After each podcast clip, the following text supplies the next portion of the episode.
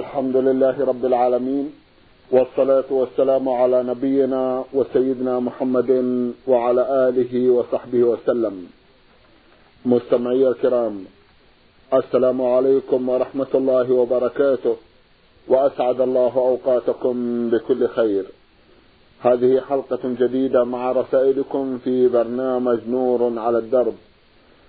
رسائلكم في هذه الحلقة نعرضها على سماحة الشيخ عبد العزيز بن عبد الله بن باز، الرئيس العام لإدارات البحوث العلمية والإفتاء والدعوة والإرشاد.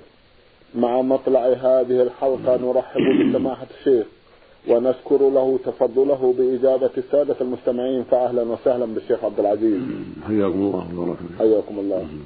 أولى رسائل هذه الحلقة رسالة وصلت إلى البرنامج من المملكة المغربية.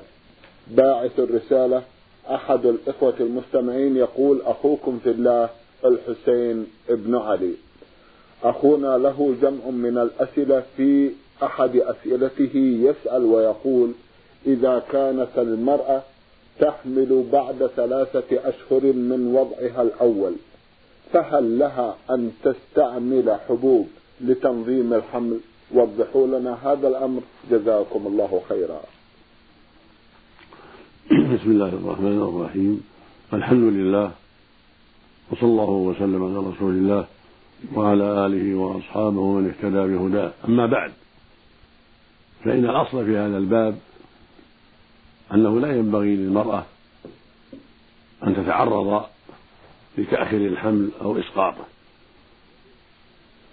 لأن المطلوب هو تكثير النسل لما فيه من الخير العظيم لمن هداه الله ووفقه، ولما فيه من تكثير الأمة. والأصل في هذا قوله عليه الصلاة والسلام: تزوجوا الولود الودود فإني مكاثر بالأمم يوم القيامة. وتكثير النسل أمر مطلوب لما فيه من تكثير من يعبد الله ويكثر جماعة المسلمين، ولما فيه من الخير للوالدين يدعو لهم إذا أصلحه الله، ولما في التربية للأولاد، التربية الإسلامية من الأجر العظيم، ولما في الإحسان إليهم من أنواع الإحسان من الخير الكثير. فالمشروع عدم التعرض لمنع الحمل أو إسقاطه،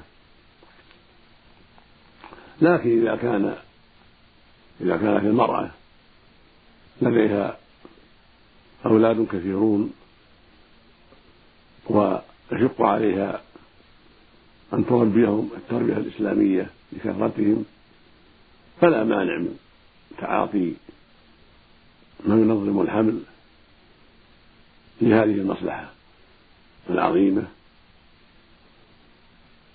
حتى يكون الحمل على وجه لا يضرها ولا يضر أولادها،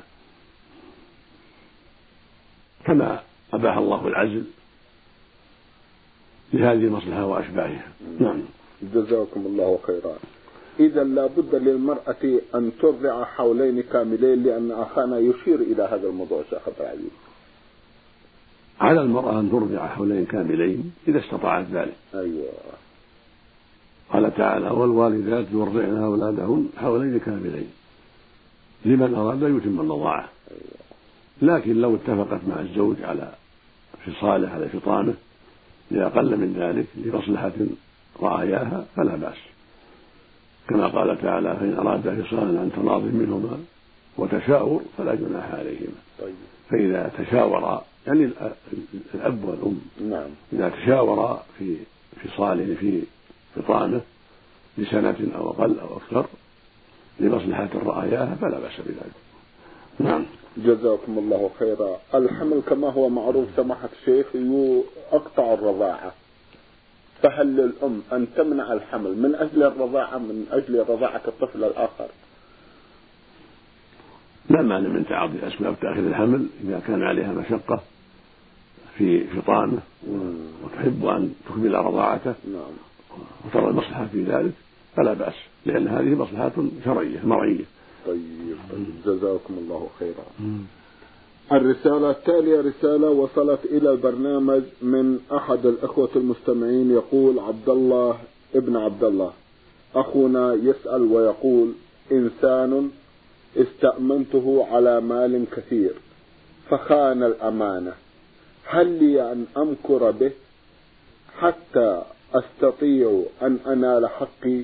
وللعلم فقد فعلت كل ما هو مشروع، لكن أخذ حقي لم يتم حتى الآن ودون جدوى، وجهوني جزاكم الله خيرا لأني لا أستطيع إلا المكر به فقط. ليس لك أن تمكر به وأن تخونه، ولكن عليك أن تأخذ الطرق الشرعية في استحصال حقك، لما جاء في الحديث عنه عليه الصلاة والسلام قال: أدي الأمانة إلى من ائتمنك ولا تخن مرهانك، فإثمه في خيانته عليه ووبالها عليه، وأنت ليس لك أن تخونه، ولكن لك أن تطالب بالطرق الشرعية في استحصال حقك، وإن فات في الدنيا لم يفت في الآخرة. نعم. جزاكم الله خيرا. المستمع سعد الله سيد من العراق يقول: إنني ألاحظ أن كثيرا من الناس لا يصلون إلا في رمضان، وقد نصحتهم بنصائح كثيرة إلا أنني لم أجد الاستجابة منهم، نبه الناس حول هذا الموضوع جزاكم الله خيرا. شيخ عبد العزيز، الصلاة هي عمود الإسلام وهي أعظم الفرائض بعد الشهادتين، فالواجب على كل مسلم ومسلمة العناية بذلك والمحافظة عليها في أوقاتها، وعلى الرجال بصفة خاصة أن يؤدوها في جماعة في بيوت الله عز وجل، ولا يجوز لأحد التخلف عنها أو التساهل بها، بل ذلك من دلائل النفاق. وقد قال الله عز وجل في كتابه المبين: حافظوا على الصلوات والصلاة الوسطى وقوموا لله قانتين. قال عز وجل: وأقيموا الصلاة وآتوا الزكاة واركعوا مع الراكعين. قال عز وجل: فخلف من بعدهم خلف أضاعوا الصلاة واتبعوا الشهوات وسوف يلقون غيا. قال جماعة من معناه فسوف يلقون خسارا ودمارا وعذابا. الواجب على المؤمن وعلى المؤمنة العناية بالصلاة والمحافظة عليها والتواصي بذلك، وأن تكون في أوقاتها. قال ابن مسعود رضي الله عنه: لقد رأيتنا وما يتخلف عنها إلا منافق معلوم النفاق. قد قال عليه الصلاة والسلام في الحديث الصحيح: العهد الذي بيننا وبينهم الصلاة فمن تركها فقد كفر. قال عليه الصلاة والسلام: بين الرجل وبين الكفر والشرك الصلاة. وذكر الصلاة يوما عليه الصلاة والسلام بين أصحابه فقال: من حافظ عليها كانت له نورا وبرهانا ونجاة يوم القيامة، ومن لم يحافظ عليها لم يكن له نور ولا برهان ولا نجاة. وكان يوم القيامة مع فرعون وهامان وقارون وأبي بن خلف. قال: وعيد عظيم يدل على كفره، من ضيع الصلاة حشر مع هؤلاء الكفرة: فرعون وهامان وقارون وأبي بن خلف. على بعض أهل العلم: إنما يحشر من ضيع الصلاة مع هؤلاء، لأنه إن ضيعها من أجل الملك والرياسة شابه فرعون، فيحشر معه يوم القيامة إلى النار. وإن ضيعها بسبب الوزارة والوظيفة شابه هامان وزير فرعون، فيحشر معه يوم القيامة إلى النار.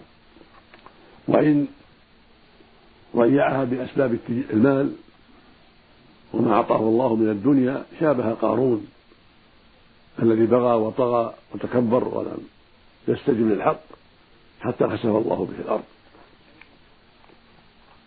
وإن ضيعها بسبب التجارة والبيع والشراء شابه أبي بن خلف تاجر أهل مكة من قريش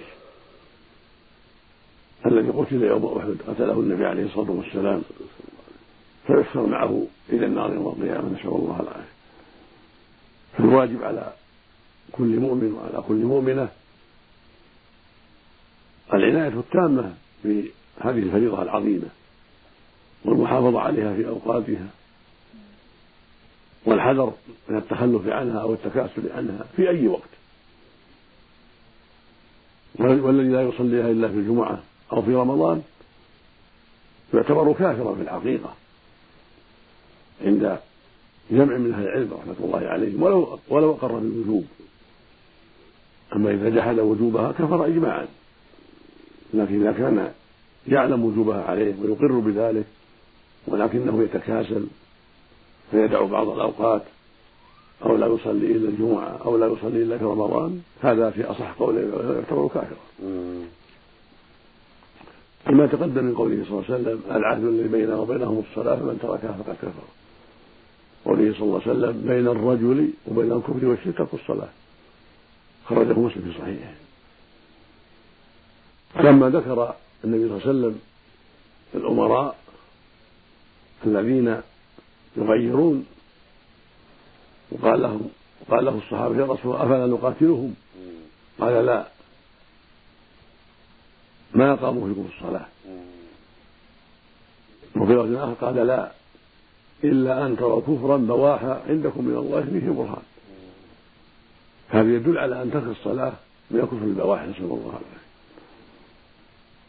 وصيتي ونصيحتي لكل مسلم ولكل مسلمة في أي مكان أن يتقي الله وأن يحافظ على هذه الصلاة الخمس وأن يهتم بها كثيرا ويعنى بها كثيرا في أوقاتها وأن يحذر طاعة الشيطان وجلساء السوء ويبتعد عنهم، فهي عمود الإسلام وأهم الفرائض بعد الشهادتين. يتقي الله كل مسلم في ذلك. نسأل الله للجميع الهداية والتوفيق. اللهم امين. جزاكم الله خيرا. شيخ عبد العزيز، حكم صيام ذلكم الذي لا يصلي الا في رمضان بل ربما صام ولم يصلي؟ كل من حكم بكفره بطلت اعماله. عندما حكم بكفره يكون تبطل اعماله. قال تعالى ولو اشركوا لحبط عنهم ما كانوا يعملون. قال تعالى ومن يكفر بالايمان فقد حبط عمله وهو في الاخره من الخاسرين. وذهب جمع من أهل العلم إلى أنه لا يكفر كفر أكبر إذا كان يقر بالوجوب، ولكنه يكون كفرا أصغر ويكون عمله هذا أقبح وأشنع من عمل الزاني والسارق ونحو ذلك.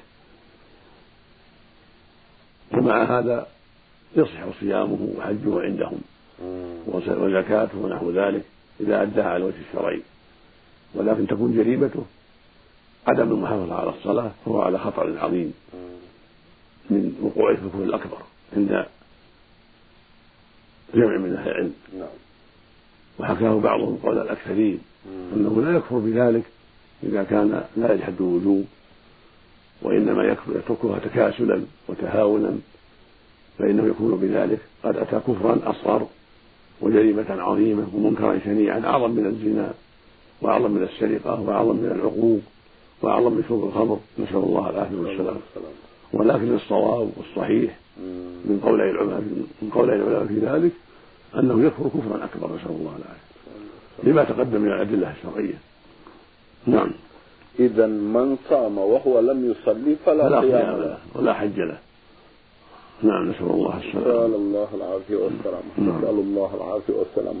الواقع سماحة الشيخ كثيرا ما يحتاج الناس إلى التنبيه لهذا الموضوع. نسأل الله العافية. نسأل الله الهداية لنا ولجميع إخواننا المسلمين. لا شك أن الأمر خطير وعظيم وجدهم بالعناية من أهل العلم في كل مكان. جدهم من أهل العلم أن يوضحوا هذا دائما ويحذروا الناس من التكاسل عن الصلاة حتى ولو قلنا إنه كفر أصغر. يجب الحذر من هذه الجريمة العظيمة التي تجره إلى كفر أكبر. فلو أن الإنسان حسب نفسه لرأى أن إقراره بوجوبها ضعيف لأنه لو أقر بوجوبها على الكمال لما تركها، لكن هذا الإقرار بالوجوب فالاعتراف من الضعف والنقص ما جعله يتساهل بتركها، نسأل الله العافية. ربما أفضى به ذلك إذا يحدث الوجوب، نسأل الله العافية، فيكفوا بإجماع المسلمين، نسأل الله العافية. نعم. جزاكم الله خيرا ونفع بعلمكم وأعانكم، إنه على كل شيء قدير.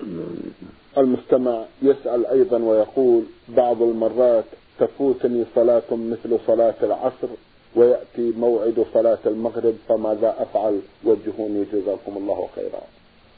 عليك أن تبدأ بصلاة العصر، أن تبادر بها وتصليها مع التوبة والاستغفار، ثم تصلي المغرب، ولا تبدأ بالمغرب. فلو صليت معهم بنية العصر ثم إذا سلم قلت فأتت بالرابعة بنية العصر، أجزع على الصحيح، ولكن ينبغي لك أن تقدمها ثم تصلي المغرب معهم. نعم. جزاكم الله خيرا. أخونا لديه إشكال عن لحم الحمام ويسأل عن حكم أكل. الشيخ عبد العزيز، الحمام حلال بإجماع المسلمين، ليس في خلاف، الحمام والدجاج حل بإجماع المسلمين، فلا ينبغي يكون فيه إشكال. نعم. جزاكم الله خيرا. المستمعة واو عين عين من العراق تقول في رسالة بعثت بها إلى البرنامج إنها لم تصم شهرا من أشهر رمضان الماضية رغم أنها كانت بالغة، وتسأل عن حكم صيام ذلكم الشهر، هل يلزمها القضاء أم هل عليها كفارة أم القضاء والكفارة؟ جزاكم الله خيرا. من ترك الصيام بعد البلوغ وهو مسلم لزمه أن يقضي، وعليه الكفارة أيضا إذا كان القضاء تأخر إلى رمضان آخر، وهي إطعام مسكين عن كل يوم، ومقداره نصف صاع بصاع النبي صلى الله عليه وسلم من قوت البلد، من تمر أو أرز أو بر أو شعير أو غير ذلك من قوت البلد. إذا ترك الرجل المكلف أو المرأة المكلفة البالغة الصيام صيام رمضان حتى مر عليه رمضان آخر، فإنه يلزمه القضاء والإطعام إذا كان قادرا. أما إن كان فقيرا ما يستطيع الإطعام فإنه يجزئه الصيام، والحمد لله. وعليه مبادرة في ذلك مع القدرة، فإذا عجز لمرض أو سفر أخر حتى يشفى من مرضه أو يقدم من سفره فيقضي، ولا يجوز التساهل في ذلك، لأنه يجب عليه يقضي قبل رمضان الآخر المستقبل، فإذا أخره فقد فرط، فعليه القضاء بعد ذلك والمبادرة والمسارعة حسب الطاقة مع الإطعام مسكين عن كل يوم مع قدرة. فإن كان فقيرا لا يستطيع الإطعام أجزأه الصيام، والحمد لله. جزاكم الله خيرا. تسأل أختنا أيضا وتقول إن خالتها توفي والدها وزارت قبره مرة وتريد أن تزوره مرة أخرى، وقد سمعت حديثا عن الرسول صلى الله عليه وسلم معناه يحرم زيارة المرأة للقبور، فهل هذا الحديث صحيح؟ وإذا كان صحيحا فهل على خالتها إثم يستوجب الكفارة؟ الصحيح لا، أن زيارة للنساء للقبور لا تجوز للحديث المذكور، وقد ثبت عنه صلى الله عليه وسلم أنه لعن زائرات القبور، فالواجب على النساء ترك زيارة القبور، والتي زارت القبر جهلا منها لا حرج عليها، وعليها ألا تعود، فإن فعلت عليها التوبة والاستغفار، والتوبة تجيب ما قبلها. الزيارة للرجال خاصة، قال عليه الصلاة والسلام: زوروا القبور فإنها تذكركم الآخرة. هذا للرجال. كانت الزيارة ممنوعة في أول الإسلام للرجال والنساء، زيارة القبور، لأن الكفار حدثوا عهد بعبادة الأموات والتعلق بالأموات، فمنعوا من زيارة القبور سدا لذريات الشر وحسما لمادة الشرك. فلما استقر الإسلام وعرفوا الإسلام شرع الله له زيارة القبور لما فيها من العظة والذكرى، ذكر الموت وذكر الآخرة والدعاء للموتى والترحم عليهم. ثم منع الله النساء من ذلك في أصح قول العلماء لأنهن يفتن الرجال ويفتنوا وربما فتن في أنفسهن ولقلة صبرهن وكثرة جزعهن، فمن رحمة الله وإحسانه إليهن أن حرم عليهن زيارة القبور، وبذلك أيضا إحسان للرجال لأن اجتماع الجميع في القبور قد يسبب فتنة، فمن رحمة الله يعني منعنا من زيارة القبور. أما الصلاة فلا بأس، تصلي على الميت في المسجد أو في المصلى لا بأس، وإنما النهي عن زيارة القبور، فليس المرأة أن تزور القبور في أصح قول العلماء لما جاء في ذلك من الأحاديث الدالة على منع ذلك. نعم. جزاكم الله خيرا. إذا لا كفارة عليها؟ ليس عليها كفارة الحمد لله، وإنما التوبة فقط إذا كانت سهلة في هذا، فمن كان جاهلة فجاهل معروف عنه إن شاء الله. جزاكم الله خيرا. المستمع ميم غين صاد بعث برسالة يقول فيها: جاءني رجل وقال لي إن في بيتي ثعبانا وإنه يستطيع أن يخرجه، وبالفعل ذهب إلى إحدى الغرف وطرق بعصاه على جدارها فخرج له ثعبان عظيم، كما أنه أخرج من بيت جاري عدة ثعابين، ولا أدري هل هذا نوع من السحر أم أنها مزية يخص الله بها بعضا من عباده، نرجو توجيهنا جزاكم الله خيرا. لا أعلم في هذا شيئا، إذا كان قد جرب في إخراجه الثعابين لأنه يتكلم بدعاء يدعو به الله عز وجل ويسأل الله عز وجل أن يخرجها، أو عمل واضح ظاهر ليس فيه شبهة يفعله مع الثعابين حتى يخرجها من البيت ومن مزرعة أو من كذا لا حرج في ذلك. أما إذا كان يتهم بالشعوذة أو بالسحر أو بطاعة الجن أو استخدام الجن فهذا يمنع ولا يستعان في هذه الأشياء.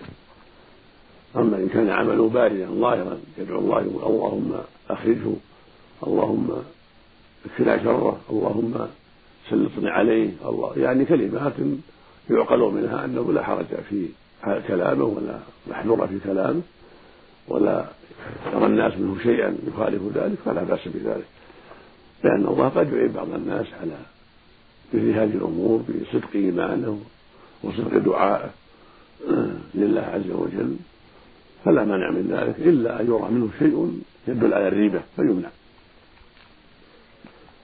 جزاكم الله خيرا. إنما قد يمنح الله بعض عباده مزية للتسلط على مثل هذه الحيوانات بالدعاء وبقوة الإيمان. أيوة. نعم.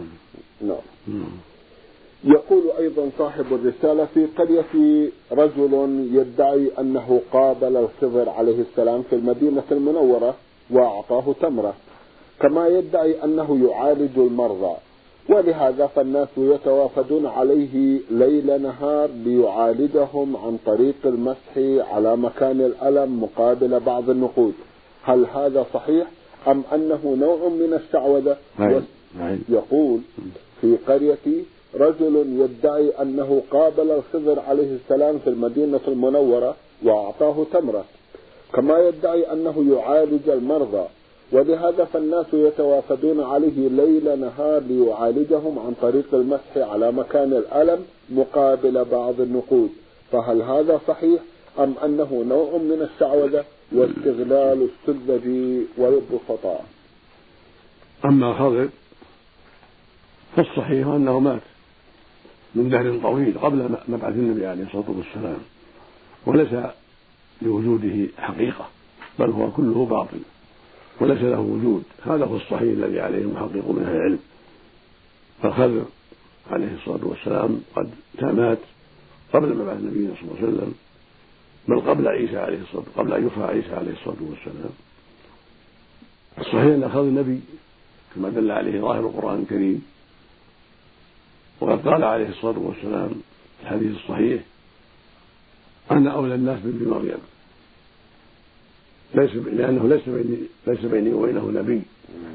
هكذا يقول نبينا محمد عليه الصلاة والسلام: إن هؤلاء الناس من ابن مريم ليس بينه وبينه نبي، فدل على أن الخضر قد مات قبل ذلك، أو فرضنا أنه ليس بنبي وأنه رجل صالح لكان اتصل بالنبي صلى الله عليه وسلم، لأنه ثم لو فرضنا أنه لم يتصل لكان مات على رأس 100 سنة كما قال عليه الصلاة والسلام في آخر حياته: لا يبقى بعد ليلة هذه على رأس 100 سنة من هو على وجه الأرض الآن. فدل ذلك على أن من كان موجودا في ذاك الوقت لا يبقى بعد 100 سنة على نص النبي عليه الصلاة والسلام، وأنهم يموتون قبل انخرام 100. فالحاصل أن الخضر قد مات وليس بموجود، والذي يزعم أنه رآه إما أنه كاذب، وإما أن الذي قال إنه خضر قد كذب عليه وليس بالخضر، وإنما هو شيطان من شياطين الإنس أو الجن.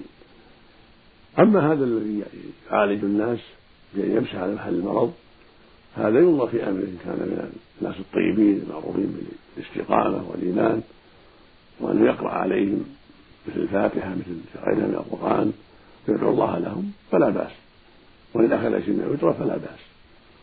أما إن كان لا يعرف بالخير بل يتهم بالسوء فإنه يمنع ولا يؤتى ولا يمكن من ذلك، يمنع بواسطة المسؤولين في البلد، لأن هذا في الغالب يكون خرافيا أو مشعوذا أو يستخدم الجن أو كذابا يخلو أماننا في الباطل، نسأل الله السلامة. نعم، اللهم امين. جزاكم الله خيرا. سماحة الشيخ، في الختام اتوجه لكم بالشكر الجزيل بعد شكر الله سبحانه وتعالى على تفضلكم بإجابة سادة المستمعين، وآمل أن يتجدد اللقاء وأنتم على خير، نسأل الله العافية. مستمعي الكرام، كان لقاؤنا في هذه الحلقة مع سماحة الشيخ عبد العزيز بن عبد الله بن باز، الرئيس العام لإدارات البحوث العلمية والإفتاء والدعوة والإرشاد. شكرا لمتابعتكم، وإلى الملتقى، وسلام الله عليكم ورحمته وبركاته.